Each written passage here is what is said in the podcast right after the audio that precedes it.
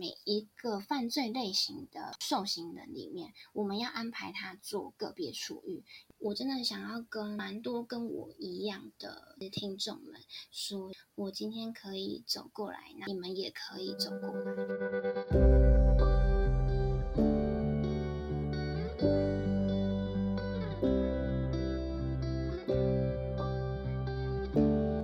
大家好，欢迎来到艾米之音。那我今天邀请到我的好朋友米娅来跟我们大家分享她的护理的工作以及她的人生的冒险旅程。那我们就请她自我介绍一下吧。Hello，大家好，我是米娅，爱米之音频道的所有听众您好，我现在是一位监狱里面的个案管理师。那以下呢，就是有一些问题都可以，就是在接下来的访谈中，然后更了解这一份的工作内容，那也可以了解到我的家庭背景状况是如何，就是让我从就是一路波折到现在看起来是比较稳定的状态。OK，谢谢米娅。啊，其实我们已经认识蛮久了。那我一直以来都很欣赏你，很坚毅啊，很努力，但是又很善良的性质。一直看着你，然后从就是念护校，然后去呃医院工作，到现在到监狱里面服务。我觉得一路上看你这样走过来，真的很不容易耶。哦，我真的觉得蛮不容易耶。就是其实当嗯、呃、你那时候一开始跟我说有计划要录这个的时候，那我就开始去整理自己这一路走来这些年。我觉得每次想起来，或是每次讲起来，都真的会让我蛮有哽咽的感觉。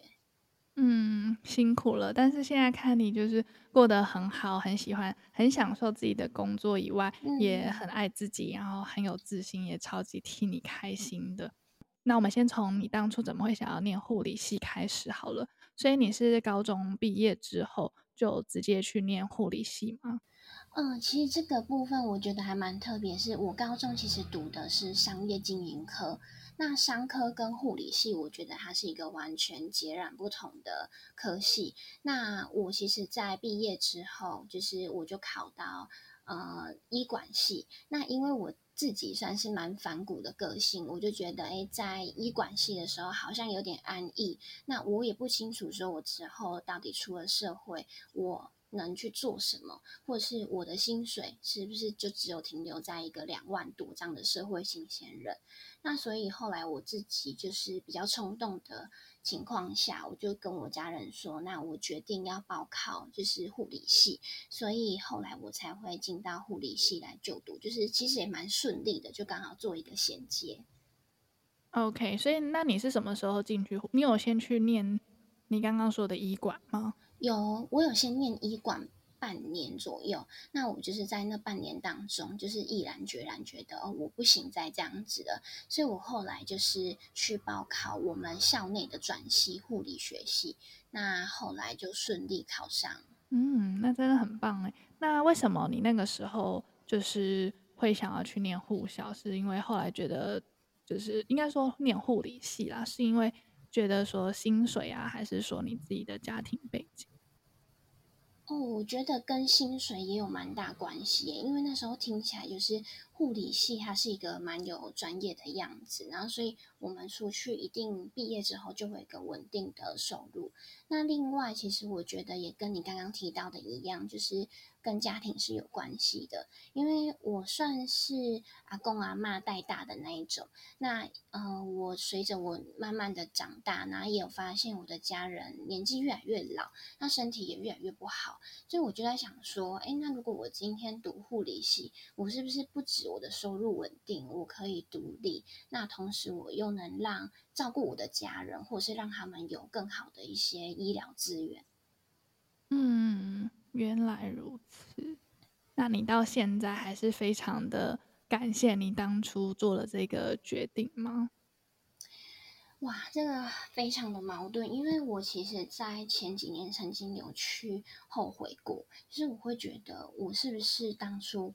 不要去走这样子。绕了一圈的路，然后直接走其他的方面，那我可能会更快的到达我现在想要的一个理想工作。可是我后来又仔细想想，其实人生好像就是一段这是过程。那我今天也是因为读了护理系，所以我才有办法，因为这样子的背景进来到监狱工作。那在监狱过程，那在监狱工作的这几年，我才能说真正去了解到自己，认识到自己，再到我现在是真的找到自己。所以我觉得，我现在再问我一次的话，我觉得我是不后悔，呃，去选择护理系，甚至我是觉得我很开心，我当初做了这个决定。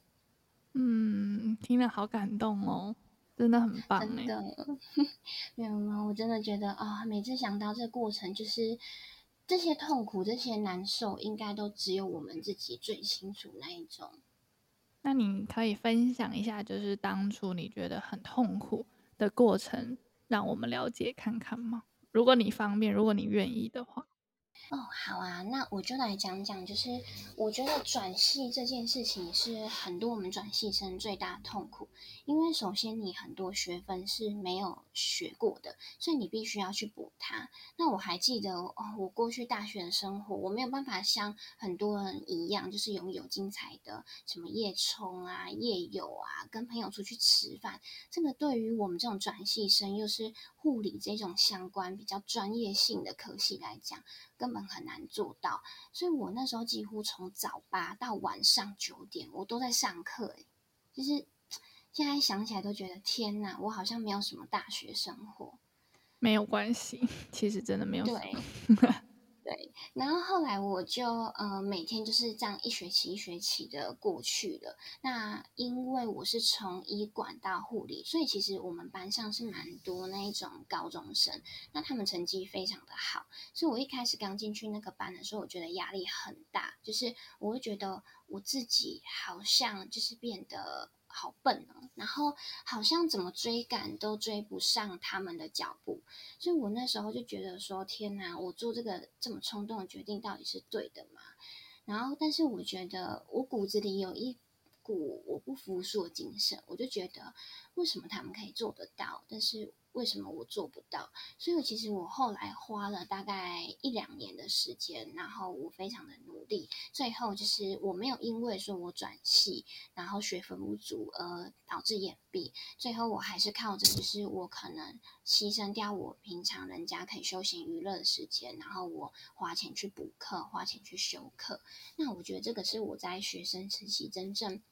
比较痛苦的一部分。另外一个部分的话，我觉得是实习，是我们大概护理科系应该是最大的。大家都有一个共同的那一个点，但是我觉得，就是当你经历过之后，你也会觉得那一段过程是真的非常充实。因为像我们护理系在实习的时候，每一个月都是经历不同样的科，然后也是不同的医院，所以有时候你要很快速的把自己调整到这个科就是所适应的一个步调。就像精神科，它可能会比较慢。然后社区啊，社区卫生所这部分也都是会比较步调是比较慢的。可是像是在外科的话，因为可能会有急性的一些开刀啊什么的，所以它步调就非常的快。那所以也非常考验我们的适应力跟抗压性。嗯，对，听起来就觉得哇，真的很不简单。没有没有没有，都走过了，还好。你算是一毕业后实习完就去医院工作了吗？哇，也没有诶，我算是临床的逃兵诶，因为其实我刚开始看到访纲这个题目的时候，我想说，诶，我刚好可以趁这机会，就是也让大家再了解一下。因为我一毕业之后，其实我蛮多同学是直接进入到医院临床工作。那我选择一个比较特别的是，我到了台中市政府，就是丰原那边的卫生局做类似像各管师的工作。那你当初为什么？没有直接进临床，然后你反而是去到公部门。哇，这个你真的是问了一个非常好的问题，因为我那时候一毕业之后，其实我看着大家都到临床工作，那我有在想过说，诶，我适合医院吗？我适合这样子的生活吗？那我后来评估到，就是我好像当时的我，就是那个二十二、二十三岁的我，其实我是不太能接受。呃，轮班这种工作，那也因为有实习过，所以可以了解到说，诶，医院的那一种学姐制度就是那种女生啊，小团体勾心斗角的感觉，好像不是我这种比较有一点男生个性的人，就是能接受的。那因为我算是一个。嗯，我真的在以前，我是一个很做自己的人。我今天喜欢就是喜欢，不喜欢就是不喜欢，反而是一个很明确的人。所以我那时候就觉得说，哦，我不想要跟大家一样，我想要走出自己的路。所以我后来就呃去投了履历，是到卫生局这边，所以我就并没有到临床去工作了。了解。那你那时候到卫生局工作的话，是要再额外考试吗？哦，那时候没有诶，那时候大概你基本的条件可能就是要护理啊、营养相关科系。那嗯、你在第一关的书面资料审核之后，他就是另外再需要一个口试。那口试的话，如果他觉得诶你的就是你是符合他们未来的一个期待的话，那我觉得就蛮有机会能被选进去的。了解。那我们来聊聊你现在的工作好了。所以你现在在监狱里面是南投看守所？对对对，我现在工作在南投看守所。那我目前的话是个管师。那我想跟大家解释一下个管师。个管师的话，其实是个案管理师的一个简称。对，那我们其实做的一个工作内容的话，主要就是类似像从受刑人。就是犯罪的人，他一入到这个监所，那在他出监所前，就是这一段的在监过程，我们必须就是可能辅导他啦，或是安排他上一些课啦，然后关心他就是在里面的情形。那我觉得就是要讲白话一点的话，就是类似像说我们一个女生，就是我们在挑保养品的时候，我们可能就是有的人是。呃，肤质可能比较油腻，有人是比较干的。那我们如何去选择一个就是真正适合自己的东西，为自己量身做一个个别的克制化定做？那我做的工作其实就是有点类似像这样子，因为像在监狱里面受刑人的种类有非常的多，可能有诈欺犯啊、毒品犯。酒驾犯啊，或者是窃盗犯，嗯，那其实每一个犯罪类型的同受刑人里面，我们要安排他做个别处遇，因为不可能说他是毒品酒驾进来的，那我们把呃诈欺呀、啊、窃盗、身心障碍这一套的一个处遇套在他们身上，嗯，所以我们这时候我们个管师就是一个非常重要的角色，我们必须去帮他媒合一个适合他的资源，那。呃，这个是属于在监的状况，就是我们可能会安排他去上适合的课程。那我的工作其实还可能要去做到一些行政的规划，或者是办理一些大型的活动。那在个案出监所之后，我们还要再去做的一个工作，叫做转介。转介的话，就是当个案出去了，他一定会马上面临到可能就业的问题，嗯、或者是他是低收入户的，我他可能就是出去没有钱，没有一个家，那我们就必须去。要帮他找外面的资源，可能像社会资源啊，或者是一些安养机构，还是呃社会中心啊，或者是说医院的部分。那这些就是都是在我们的工作职掌里面。嗯，了解，真的很伟大，而且我觉得很有意义耶。我感觉你现在做的工作会更需要牵涉到一些心理层面，像心理学啊这种。那你有在自己去进修吗？还是说你们之前大学的时候就有学过了？这个部分的话，就是是我进到这个工作后，马上直接面临到的一个工作比较大一点的挫折感，就是关于在心理学这部分的一个进修。那嗯，因为我过去就是读的是护理的东西，那护理其实跟社工啊、跟心理系这方面的。嗯，专业其实是差非常多的，因为像是护理，我们比较讲求的是一个生理结构，就是比如说今天病人的他的呃生理症状啊，就是可能是不是有发烧这一种，我们立即就可以看得出来的一个东西，那我们再去做一个紧急的医疗处置。可是像如果是身心灵这一块的话，这个是隐藏的，所以我们必须透过你真的一定要在进修后你。透过食物去了解到说，哎，这个受刑人，他你从言谈之中，从他的行为表现，去了解到他现在的心理感受是什么，那进而再去评估说，他是不是有什么疾病的症状，或是有什么急性的症状需要处理。那我其实呃刚开始刚进来的时候，我算是遇到我们法务部矫正署刚草创我们这种个案管理师的一个初期，所以我刚开始来的时候是没有人教我这些东西的。那我那时候也蛮挫折的，我就觉得说怎么办？就是呃我现在来到这里了，我总不能好像什么都没有成长。所以我那时候就先去买了一些心理的相关书籍来自己先研读，然后先去了解一下说，诶，他们可能犯罪心理的部分啊，犯罪生理这些相关的专业。那后来因为我们在工作职场上也会安排一些可能教育训练，所以当时的我是蛮积极在参加这些呃教育训练的。那后期我真的比较感谢的是，我们进驻了一些像是社工师、心理师这些专业人员。那跟他们工作的期间，其实我在他们身上学到非常的多。所以其实每次他们在带团体的时候，我自己都会偷偷的跑去跟课，因为一方面是我想要更了解的我个案到底就是呃的学习状况以外，我另外一方面其实。嗯，应该是说，我想要有收获。我今天不只只是想说我来这里上班而已，我想要是带一点东西走，所以我也会在他们跟课的当中去学习，说他们呃的应对技巧啦、智商技巧，还有一些就是在心理呃的部分的专业。嗯，对，这个大概是我后来就是在工作这三年当中，也还在努力学习的一个过程。所以你已经当个案管理师三年了吗？对，三年了，好快啊！天哪，那感觉真的非常快耶，真的是一瞬间。那你觉得，就是这三年，然后在当个案管理师的这个工作，你觉得有没有什么一些特别的经验？例如说，你跟个案的相处，或是你帮他们规划的一些课程，或是他们。之后的人生生涯等等的，有没有一些特别的经验想跟大家分享？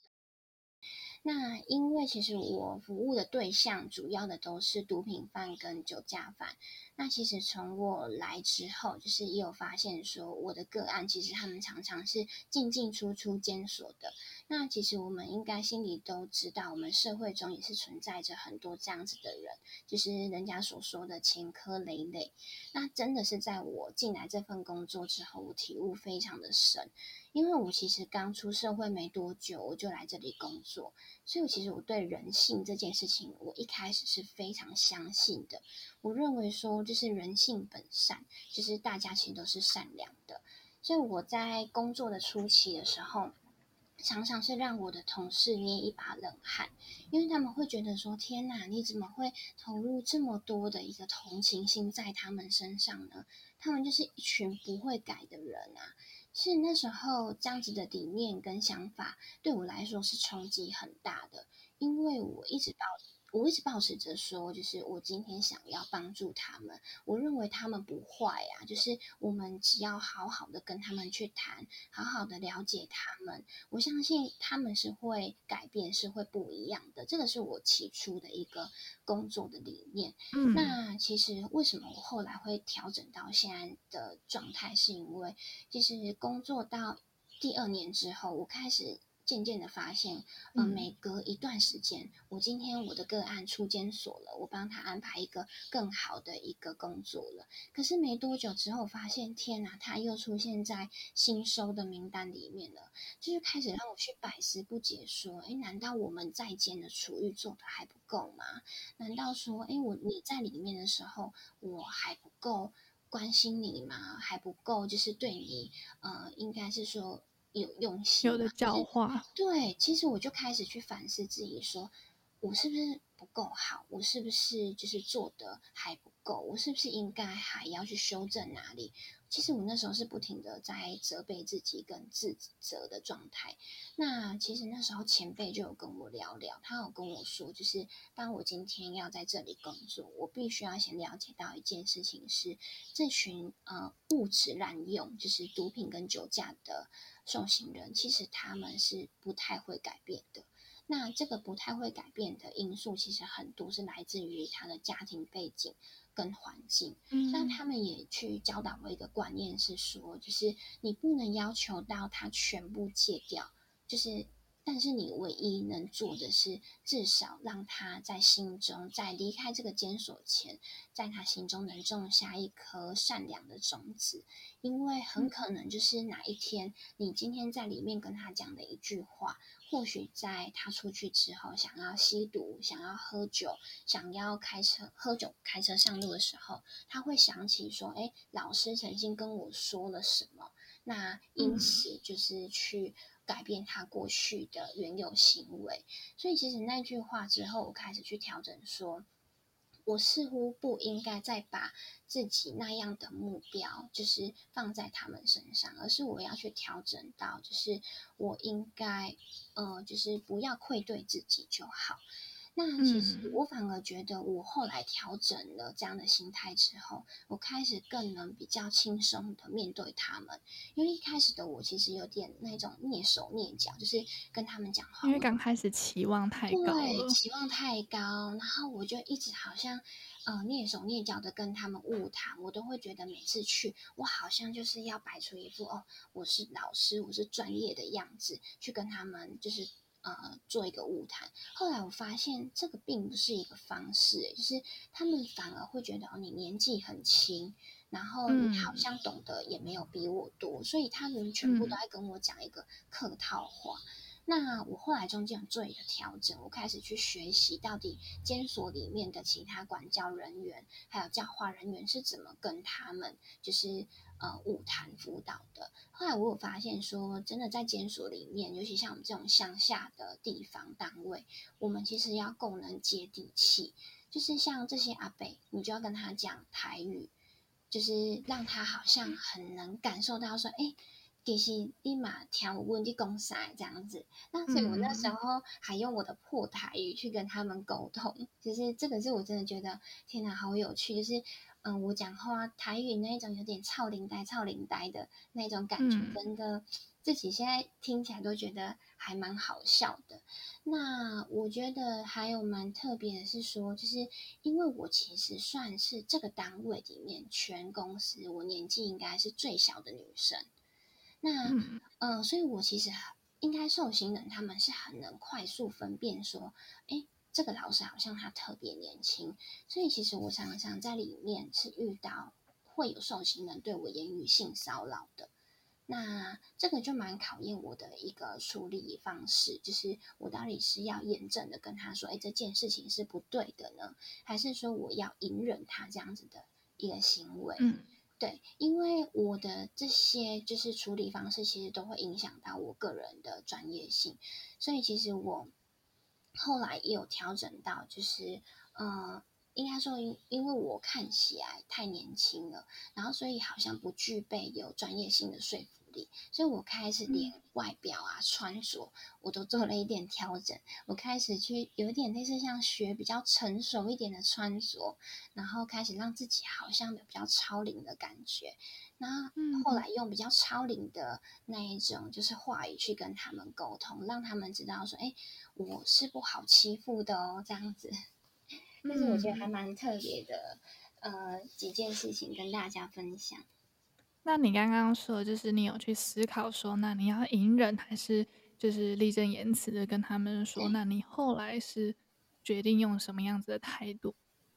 我后来比较选择一个中间的，就是我今天会评估说，诶，这个个案是不是让我真的非常不舒服了？如果真的让我非常不舒服的时候，我会告诉他说这件事情是不对的。那我也会立即的，就是通报他的主管说，诶，他刚刚可能对我做了哪些行为，那并且让他在立即当下就接受到一个违规的处罚，让他知道说，就是这是对我们女性职员的不尊重。那如果我评估他只是可能用言语上面对我可能开黄腔啊，还是说就是故意就是这样子的，就是有点地图我之类的。就我就会比较柔性的劝导他说：“哎，你说这样子的话，可能会让我觉得有点不舒服哦。那可能要请你修正一下你说话的方式。我可能就是会比较采取中间，因为其实我的角色跟很多管教人员就是是不太一样的。因为像管教人员，就是人家俗称的监狱中的警察，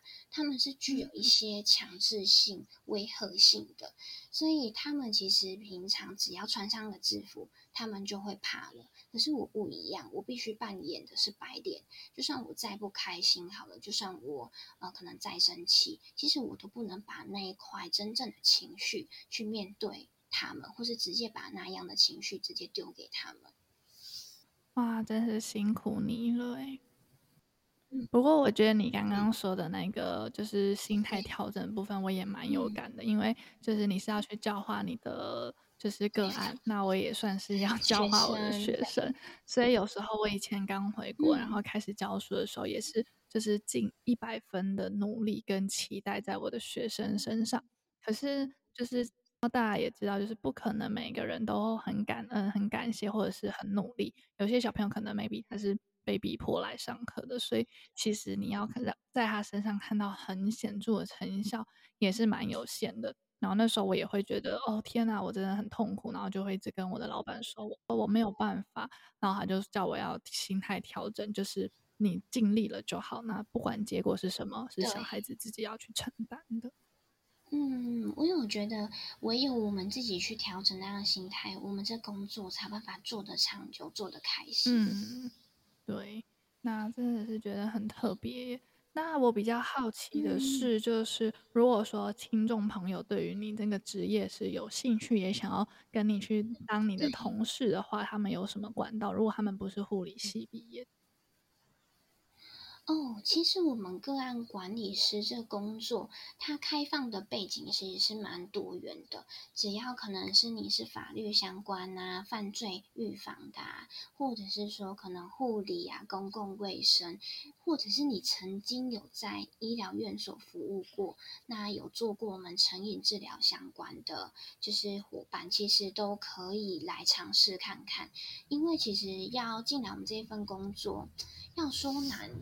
好像也不难，要说简单也不简单，因为首先你一定要有足够的一个工作经验，你才能去呃说服你的长官，有办法胜任这样子的工作。那肯定你在书面资料的准备上面。嗯，也可能要稍微花一点心思，可能就是把你的一些实务经验啊给条列出来，或是说你有一些比较特殊一点的事迹，我觉得也建议可以列出来。那最后一个部分，我们会进入到口试。口试的话，其实因为我们是监狱比较特殊的一个机关，所以在口试的时候，它。嗯，不一定只会问你说你对这个工作的期待，它更多的是一个情境题。情境题我指的是，他可能会问你说，诶，如果今天有受刑人，他突然间冲过来抱你，那这时候你要怎么去处理他的这种情境题？它比较考验的是我们在当下的一个危机意识的怎么样的处理，临机应变的能力方式。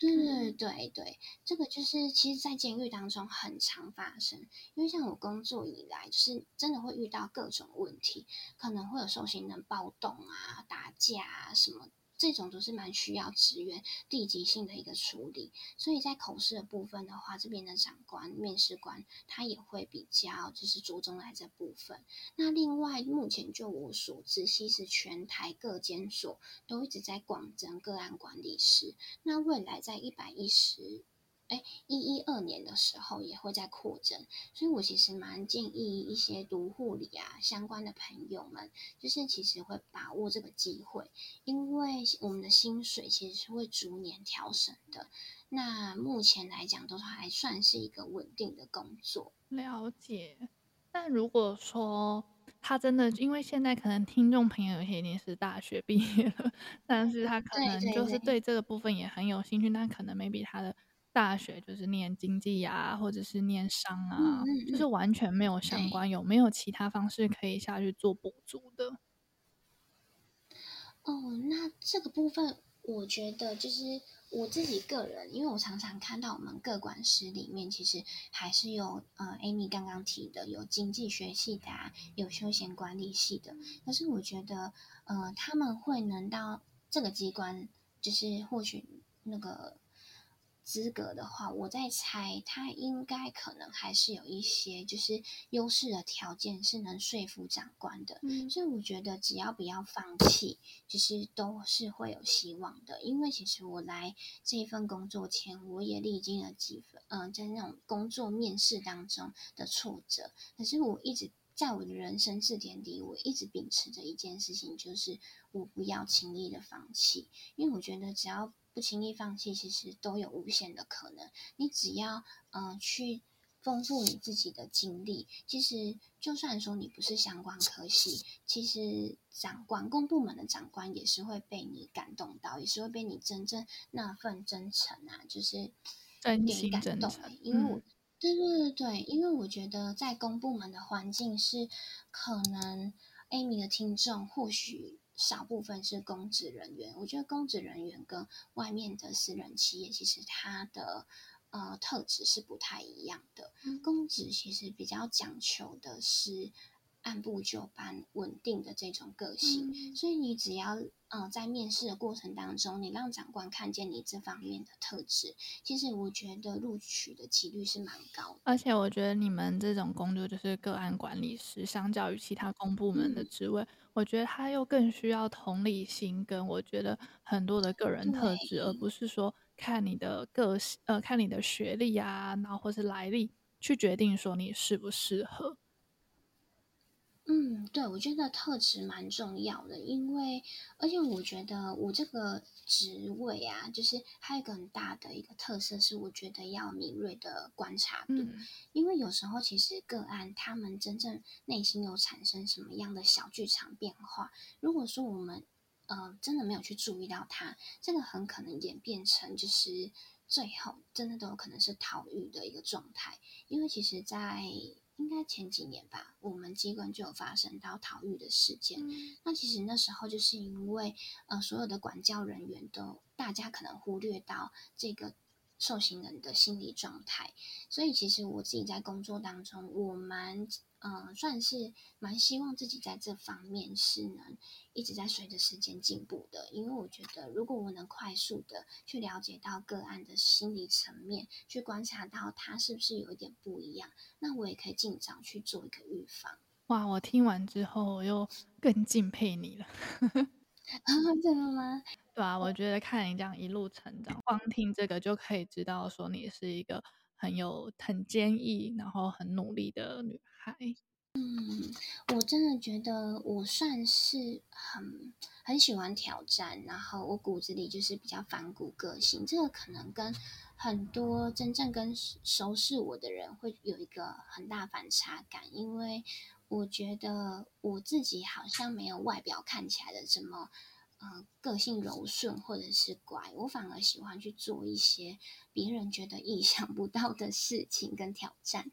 嗯，我觉得很棒，我喜欢就是认真过生活，嗯、然后很会挑战自己的朋友。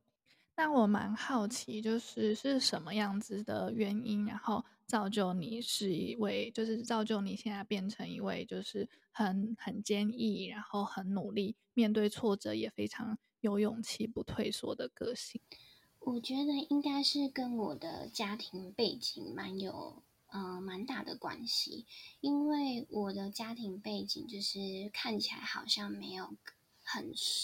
很完整，因为我的爸爸大概在我就是小时候就已经去世了，那我爸妈也在我可能婴儿时期的时候就已经离异了，所以我算从小都是由阿嬷他们带大的，所以我必须要很独立，我必须要很靠自己，然后我任何事情，尤其像我是独生女，所以我从小的教育下就是呃家人训练我就是必须要很坚强，必须要就是很。独立，然后非常的自主。所以我小时候我只知道说，就是哦，我必须要考第一名，我必须要呃，就是出类拔萃，我必须要就是让家人就是不能因为我而丢脸。所以我从小这样子的一个童年生活，就是其实是很自卑的。即使说我很常拿第一名，其实我后来到了升学班，我都还是那个，就是真的走到厕所，然后要出来洗手的时候，我是不敢看镜子里面的自己。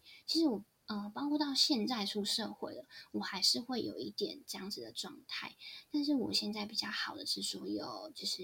调整到，呃，真的去接纳自己的不完美。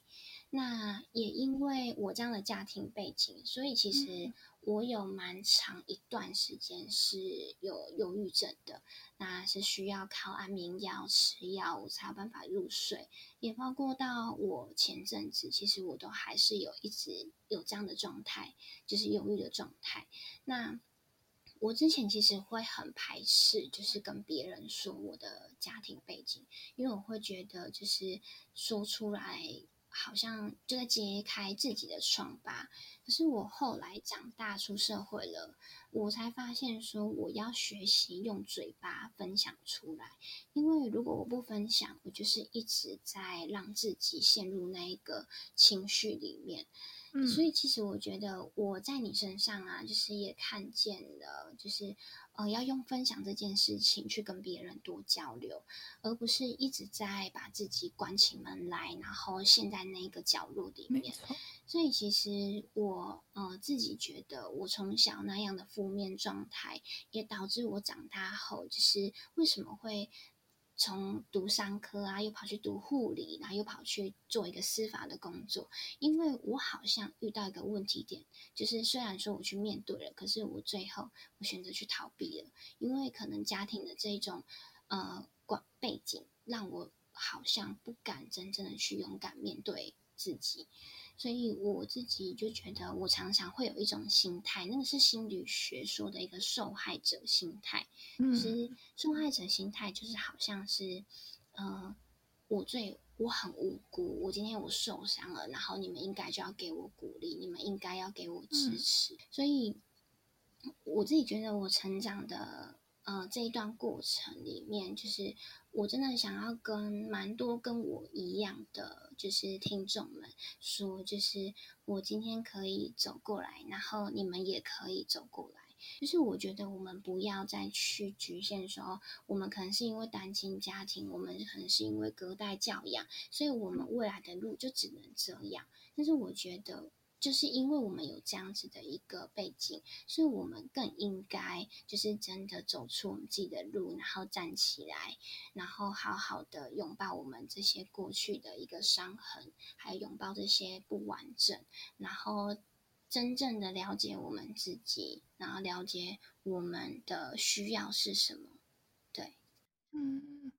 好想给你一个拥抱哦。啊，真的，就是其实。但我现在有真的比较学习一件事情，就是我必须要好好的爱我自己，因为如果我都不爱我自己，嗯、呃，我要叫谁能好好的爱我？可以的，我觉得这个每个人都有他自己的人生课题。那我相信，就是你这么有智慧，然后有这么坚强的性格，一定会慢慢克服的，不用担心。